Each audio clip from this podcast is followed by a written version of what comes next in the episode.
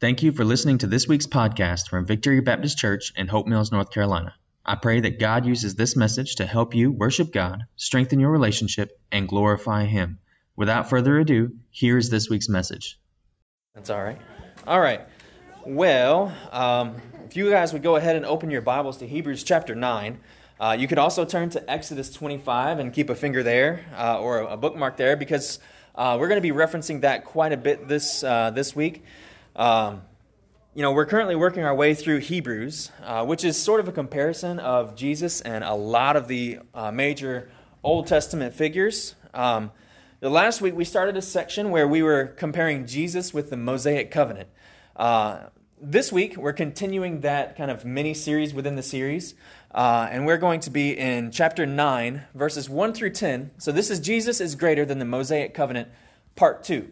Um, and in this part two, we're going to uh, we're going to focus for a little bit on this old covenant ministry. We're going to focus on this old covenant ministry, and that's broken down into three parts. There's the tabernacle and everything that's in the tabernacle, or at least some of the major furnishings in the tabernacle. Then we're going to take a look at the old covenant ministry, and then we're going to close it out by focusing on the fact that all of that is just a symbol.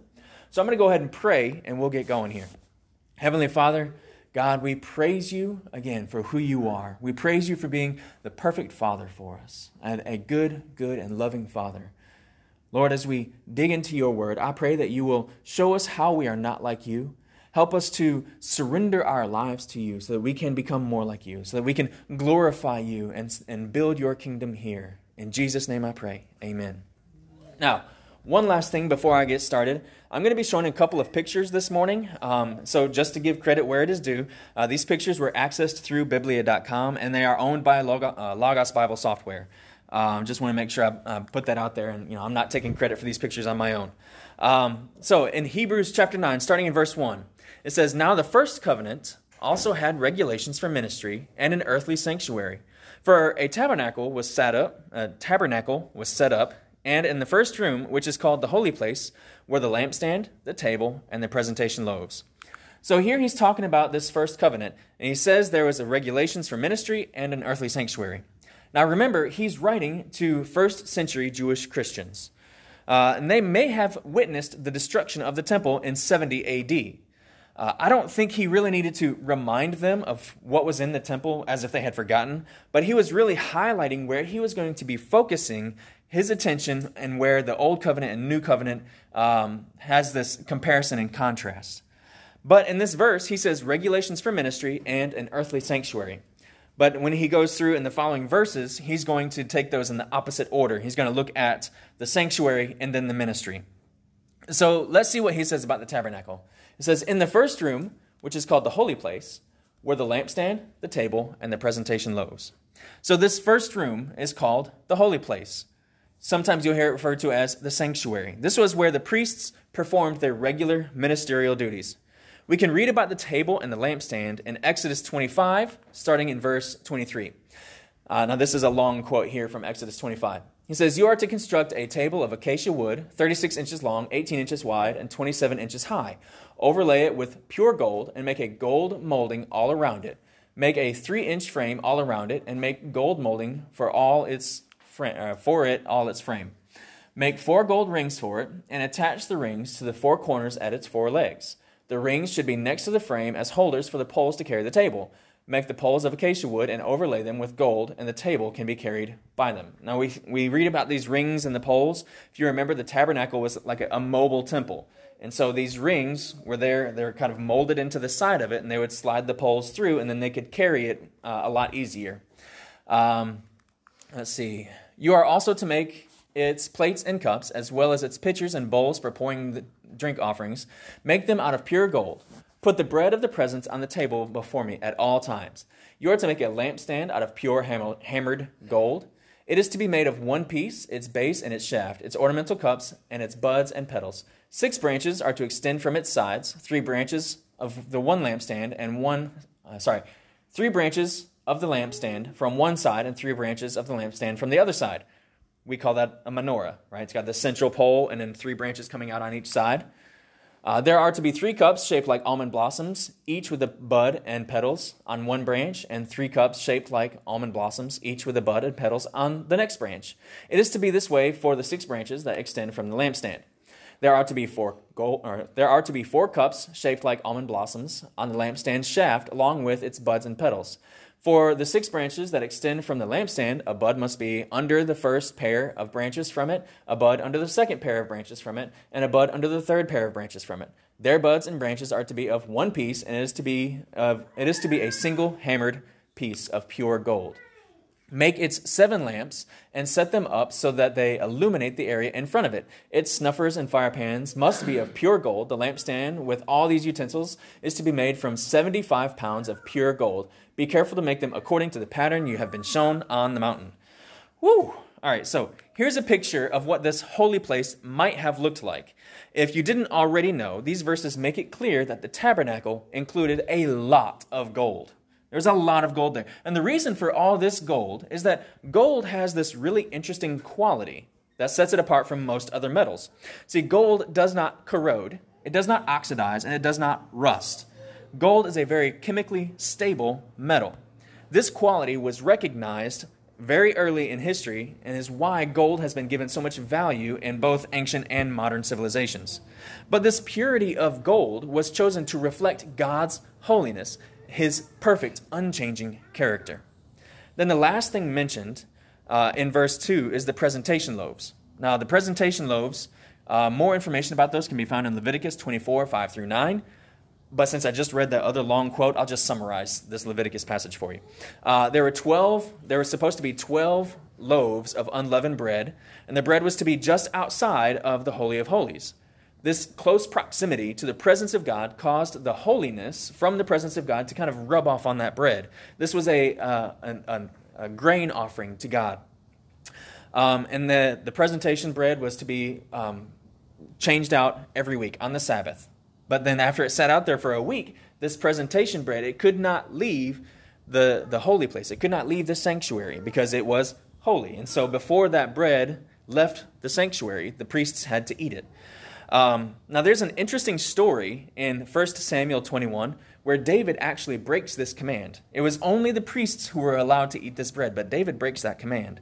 Then Jesus mentions that story about David uh, in Luke 6, which, if you're in our Bible reading plan that, we're, that many of us are doing together, we read about that this week. And if you'd like to join those Bible reading plans that we do, first you need the Bible app, uh, which is free for all devices. Uh, and then any time that I start a new plan, I send out an invitation to everybody who's friended me on there. So um, you can join us on the next one if you want to. But if we look at this picture here, uh, so on the right side of the picture, that's the sanctuary or the holy place. And then you see there's this, this giant wall with a veil. Now, in the picture, the veil is gold. But in reality, the, the veil was not gold. It was uh, blue and purple, and it had uh, pictures of uh, angels there on it. Um, but there's this wall and this veil there, these giant curtains. Um, that takes us into the Holy of Holies, or the most holy place. There's a room back there. And if we keep reading, the author here of Hebrews talks about that room as well. It says, Behind the second curtain was a tent called the most holy place it had a gold altar of incense and the Ark of the Covenant, covered with gold on all sides, in which was a gold jar containing the manna, Aaron's staff that budded, and the tables of the covenant. Uh, sorry, tablets of the covenant. The cherubim of glory were above the ark, overshadowing the mercy seat. It is not possible to speak about these things in detail right now. So he says, behind the second curtain was a tent called the most holy place. So this curtain was made of fine blue linen and had cherubim embroidered on it. In the Old Testament, the cherubim, these are angels, they're, they're um, depicted as guardians of a sacred space.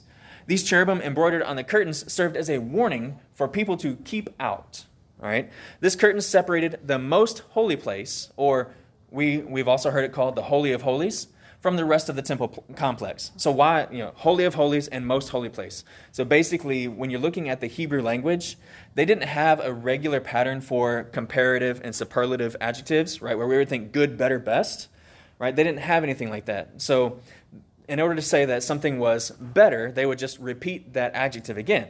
Or to say that it was best, they would repeat the adjective a third time. So when we hear the holy of holies, it's saying that it is holier than the place that preceded it. So the, the larger room was called the holy place. And then this uh, closer place, the, the holier place, was the Holy of Holies. So we translate that either Holy of Holies, because in the Hebrew it would have been put that, that holy would be there twice. Uh, so we translate that Holy of Holies, but to make it more understandable, some people will also translate that as the most holy place. But it's the same thing. All right, so the curtain separated the most holy place from the rest of the temple complex.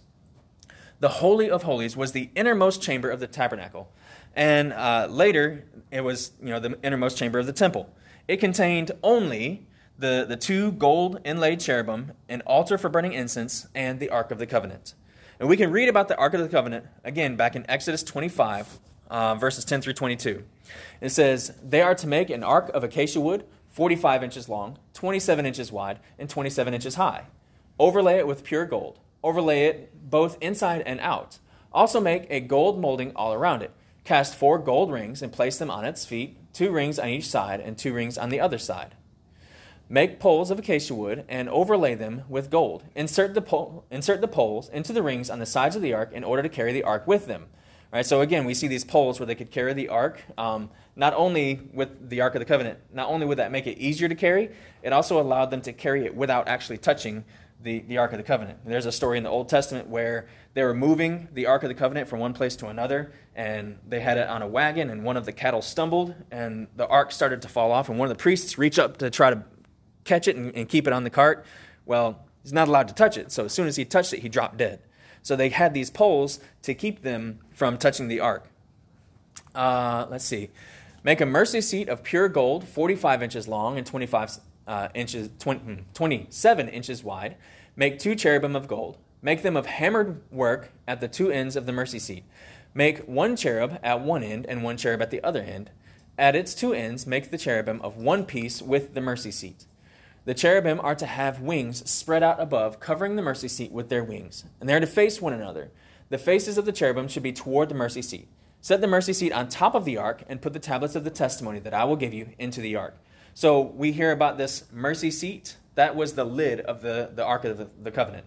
And on that, there was a throne and two uh, angels uh, there on top of it. I will meet with you there above the mercy seat, between the two cherubim that are over the ark of the testimony. I will speak with you from there about all that I command you regarding the Israelites. So, here again, uh, we've got a picture of what the Ark of the Covenant might have looked like. Uh, we see more gold and more angels. The mercy seat sat on top of the ark, uh, and it symbolized God's throne of grace that we talked about back in Hebrews 4:16. But according to Old Testament law, nobody was allowed to go into this most holy place. So you have this beautiful Ark of the Covenant in there, and nobody was allowed to go in there except for one person on one day of the year. The high priest was allowed to go into this most holy place only on the, uh, the Day of Atonement. See, on this day, on the Day of Atonement, God's presence appeared in a cloud over the mercy seat. So, right, right above where these two angels are, over the, the Ark of the Covenant, God's presence came like a cloud and hovered over that. Um, the inner room symbolized the presence of God and therefore was considered to be powerfully holy in researching for this sermon, I came across a piece of church uh, a piece of church a piece of church tradition that I told you about last week. Right. So again, I'm looking at this, and, and this this um, this comes up again. Now, again, we don't really have any hard historical evidence for this, but there is a lot of tradition and a kind of hearsay about it. So it seems like it's probable that it happened, but we can't actually prove it. So, um, on the high priest's robe, he had all these bells sewn in around the belt line. Now, that is part of what, what's described in the Bible. That way, when he's in there, in this most holy place, as he's moving around doing his high priestly duties on the Day of Atonement, you could hear the little bells chiming as he's walking around in there. But then, if the bells stopped chiming, or you hear this thud and then the bells aren't chiming anymore, well, it seems like the high priest might have dropped dead. Because if he was to go into this most holy place without following the law exactly, then God could strike him dead because God's holiness is amazingly powerful. God's holiness cannot be in the presence of sin. And so, if this high priest goes into this room without following the letter of the law exactly, he could be punished with immediate death. So, if you've got a, a dead high priest in the Holy of Holies, and nobody's allowed to go in there except for the, the high priest who's going to follow him the next year a year later, well, then you've got a dead body in there, and that's, that's not good. And so, church tradition tells us that they ended up tying a rope around his ankle so that when he would go into the, the Holy of Holies, if he were to drop dead, right? If the other priests sitting outside, if they heard those bells stop chiming for too long, then they'd give a little tug on that rope. And then, you know, if the rope didn't tug, start to tug back, then they'd start dragging that body out. Again, we don't really know for sure that that's actually what was going on, but there's enough evidence around it that it seems to be probable that that's what was going on, at least at some point in, the, in uh, Jewish history. But the author says something really interesting next. He says, It's not possible to speak about these things in detail right now. Well, like I said, these are first century Jewish Christians. Many of them may have actually seen the destruction of the temple when Rome came in and destroyed the temple in 70 AD. So, why would he not be able to speak about these things in detail? Seems like they would have a, a pretty good memory of it. Well, this is because in the post exilic period, when God commanded the Israelites to rebuild the temple, right? we spent all last year talking about this in that sermon series last year. When God commanded the Israelites to rebuild the temple, the Ark of the Covenant was not put back in the temple. When the Babylonians destroyed Jerusalem and ransacked the temple, that would be the last time the Ark of the Covenant would be in the most holy place. But the author is referring back to a time when the Ark of the Covenant was there. All right. So he says, uh, we're going to keep reading. Uh, With these things prepared like this, the priests enter the first room repeatedly, performing their ministry. But the high priest alone enters the second room, and he does that only once a year, and never without blood, which he offers for himself and for the sins of the people, uh, for the sins the people had committed in ignorance. So it says the priests enter this first room repeatedly. Right? Well, this points to the fact that this was an ongoing ministry. Right? The lamps had to be continually burning the priests had so they had to attend to these lampstands, make sure that there was enough oil in the lamp to keep it burning. They had to trim the wicks to make sure that they didn't go out.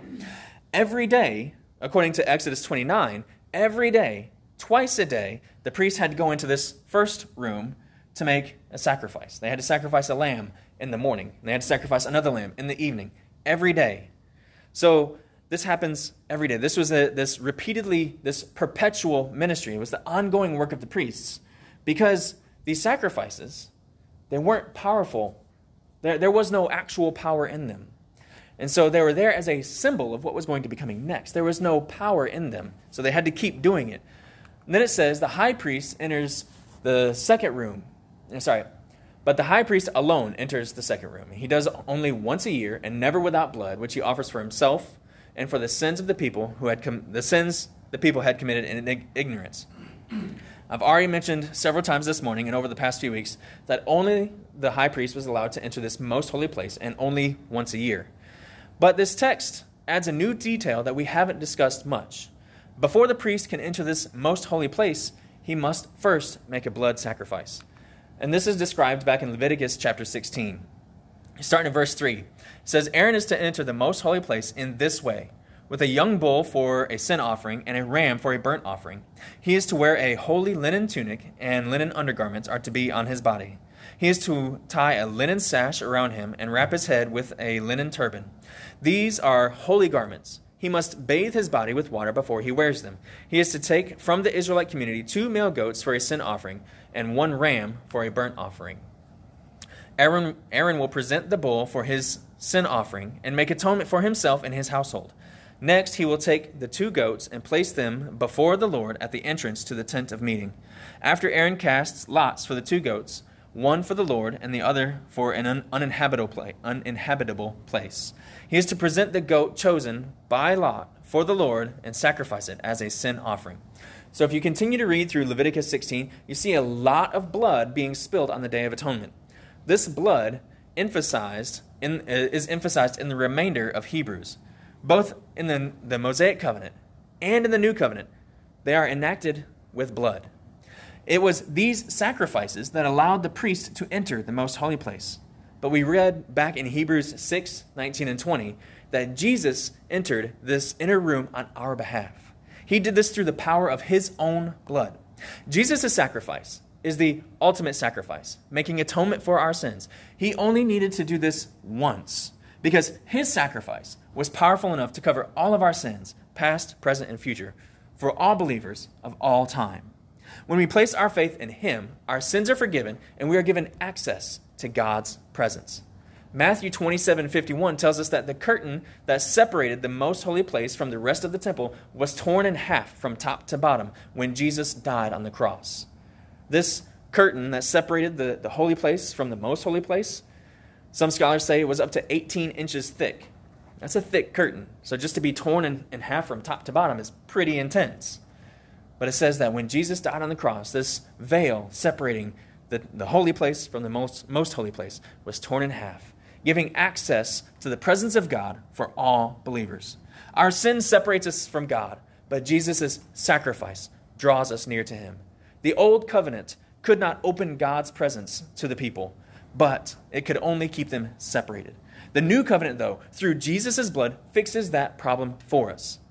The old covenant was merely a symbol or foreshadowing of the new covenant that God would make.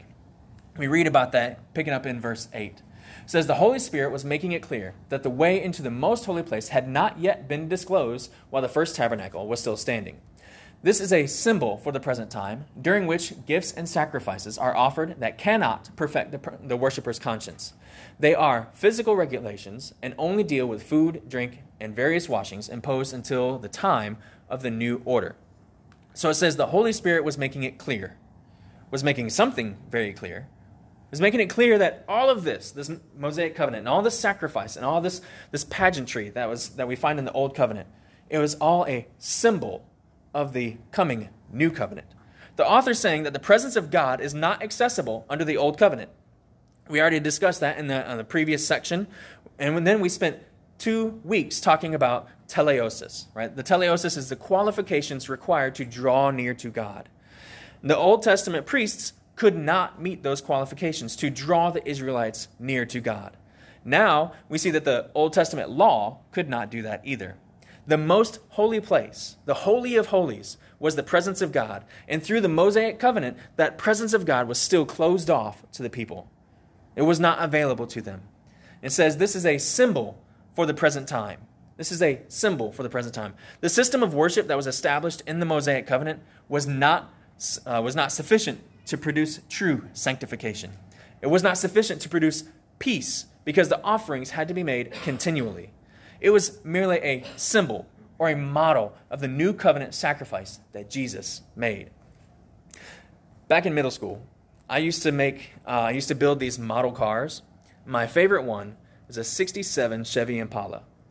And I cut the top off of it to make it like a convertible right? And I spent a good bit of time. You know, those models, they, they take a little bit of time to put together, and, and you paint them, and you, you glue it all together. I really enjoyed doing that, and that was my favorite one. It was this little 67 Chevy Impala convertible. Well, I had made it a convertible.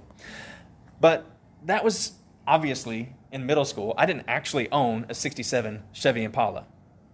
And I didn't actually go and, and get a 67 Chevy Impala and cut the roof off of it and make, make it a convertible.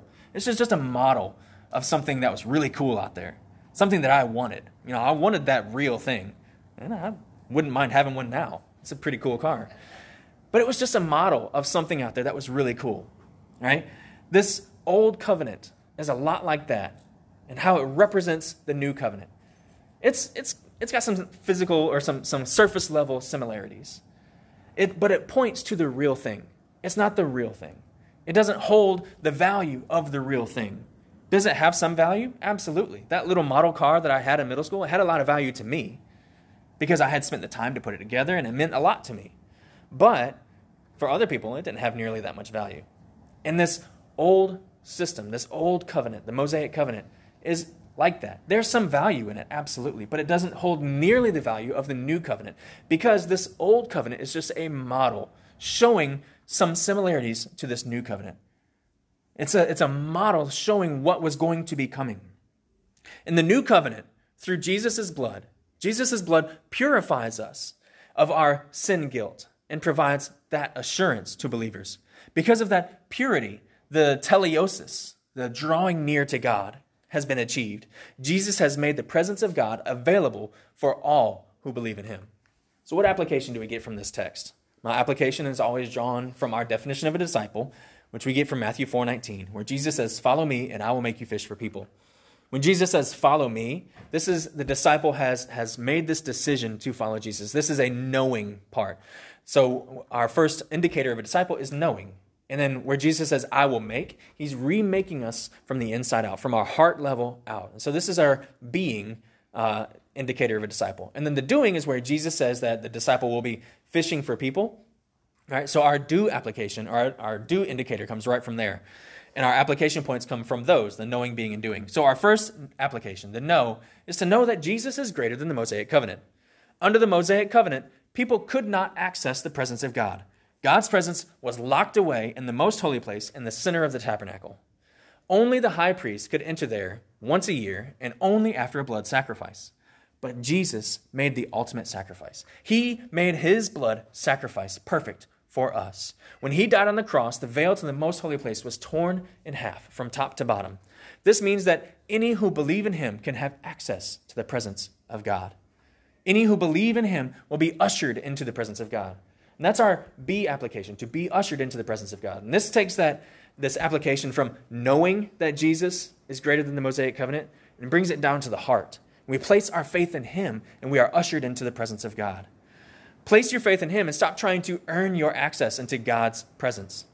If the sacrifices of the old covenant were not good enough to do it, then our own efforts won't do it either. We were created to be in God's presence, but because of our sin, we are separated from God. Through the perfect sacrifice of Jesus' blood, Jesus giving himself on the cross, our sins are atoned for. By placing your faith in him, he opens God's presence to us and ushers us into the presence of God. Jesus has torn the veil and ushers believers into God's presence. and our do application is to spend time in God's presence. See, under the old covenant, the high priest could only enter into the, into the presence of God once a year. Christians now have unlimited access to God's presence through Jesus' sacrifice. So, our do application is to spend time each day in God's presence, or several times a day in God's presence. Focus on being, just being with God, spending that time with Him. We can do that through prayer. We can do that through Bible study. We can do that through listening to worship music. One of my favorite ways to do this is just to spend some, some quiet time out in God's beautiful creation. See, in our new yard back behind the house, we've got some woods, and I've cut a path down there, and I can just be by myself in the woods next to the creek. Now, I wish it was quieter. We are right there next to 301, so we get a good bit of road noise. But it's just me out there in God's creation, spending time with Him. So, our do application is to spend time in God's presence.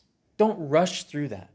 I'm, I can be pretty guilty of that myself. In the mornings, going through my quiet time, I read my Bible and I do my prayer, and and I, I kind of sometimes I, am guilty of just kind of checking those boxes and, and getting it done instead of spending that time, quality time, just abiding with God, spending that quality time in His presence.